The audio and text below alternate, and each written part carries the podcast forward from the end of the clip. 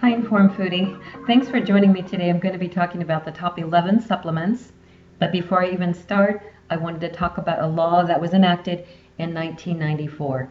Previous to 1994, the FDA, Food and Drug Administration, had a five step process to ensure the purity, the potency, and effectiveness of anything sold over the counter, any kind of supplements that includes vitamins and herbal remedies.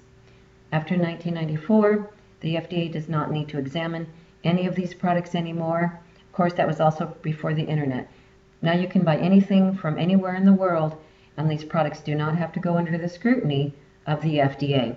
The fact that the purity of different factories around the world aren't going to be put under examination. Peanuts, for example, can have 10% insect parts in them, and they're still deemed edible by the FDA. That's a food product. When you think about herbal products and the factories they've been developed in, there may be scat, animal parts. They don't have to guarantee the purity of these types of products. The effectiveness previously was based on studies that companies had to perform with control groups, groups that had their product, to prove that the product was effective. The potency is also something previously that was a guarantee that every capsule inside of a bottle had the same amount of the product that you wanted to buy. However, the potency is not examined. They've actually found two capsules in one bottle. One may has one tenth of the product that another capsule might have, which is another reason you need to be very careful about overloading or taking too much of any type of product. Currently, the labeling on any over the counter supplements states that the statement made on this bottle has not been evaluated by the Food and Drug Administration. The product is not intended to diagnose, treat, cure, or prevent any disease. That's going to be put on every single over the counter bottle or herbal supplement that you purchase. USP labeling has been one thing that companies have tried to put out to say that they are pure and that they are potent. So, having shared the FDA process, I also wanted to briefly mention that in 1955 there was a placebo study which was most effective with pain medications. There were control groups of patients, and there were also patients that were taking a placebo. They were all given capsules, and nobody knew, it's a double blind study, which group were taking sugar capsules instead of actual pain medication.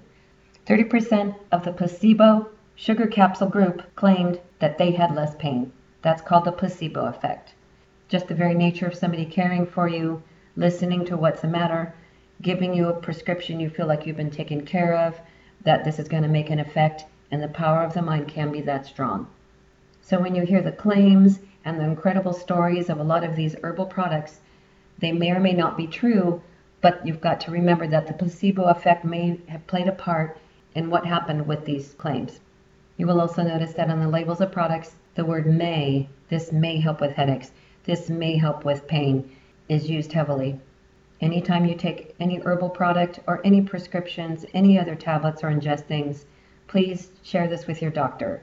There can be side effects or interactions, prescriptions rendered ineffective by different herbal supplements that you take. Before surgery, it's very important that many of these be discontinued. All right, let's just jump into the, the top 11 herbal supplements.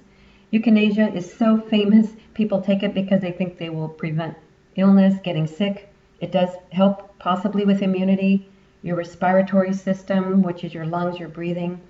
The side effect really is an unpleasant taste, but there's no proof that it helps you stay healthy. Same with vitamin C. We really need less than 100 milligrams a day. People tend to overload that thinking they will prevent or shorten a cold. There's no scientific evidence that this occurs whatsoever.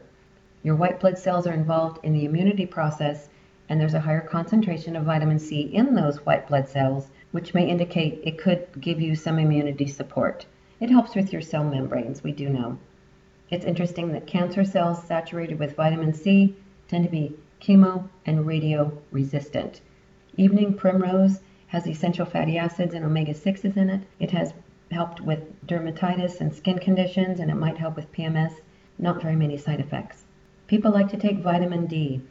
We do produce vitamin D when we're exposed to sunlight, but without sun exposure, you could have rickets or weaker bones, joint pain, achiness.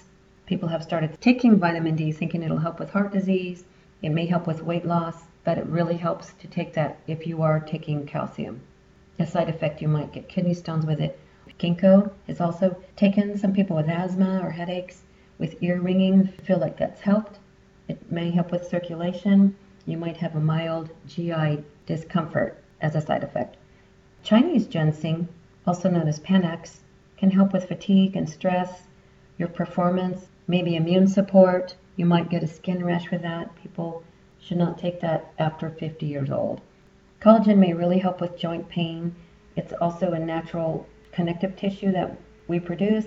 It may prevent osteoporosis. It might increase your muscle mass and help with joint pain and your skin health.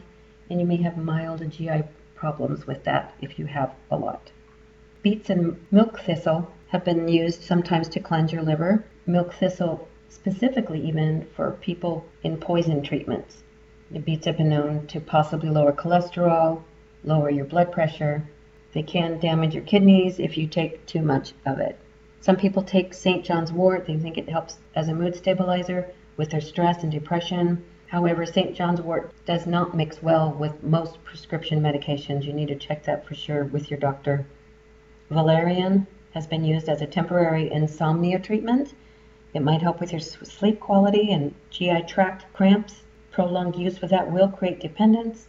It might even give you anxiety and headaches. Some people take extra garlic. They think it helps with your blood lipids, immune support, maybe some liver support and cancer prevention. Garlic is something that is good to put in your diet regularly. It might cause diarrhea if you take it as a supplement. I do want to mention a few that I don't necessarily recommend. Some people want to take omega 3 and 6 oils in capsules. They think it helps with their cardiovascular system and maybe their neural health. But in capsules of farmed fish oil, it could be high in mercury, which is a very dangerous metal for the human system. CoQ10 is a natural enzyme that people produce, and they've noticed that when people age, they have less CoQ10 in their system. Doesn't necessarily relate to CoQ10 as being a youth capsule. Glucosamine has also been ingested with cartilage in it. People think it's going to help with their bones and joints. It may help with the joint fluid, but it could also induce asthma attacks, and it does raise your blood glucose level. I do take an additional calcium supplement. We need around 1,000 milligrams a day our diet may provide about half of that. It's difficult to absorb it. Vitamin D comes with it, which is a good idea, but you cannot take a thousand milligrams in one sitting. Your body won't absorb it all. It's a very large mineral. It does help with fat loss. It helps with your blood pressure. It helps lower cancer risk and it prevents bone loss.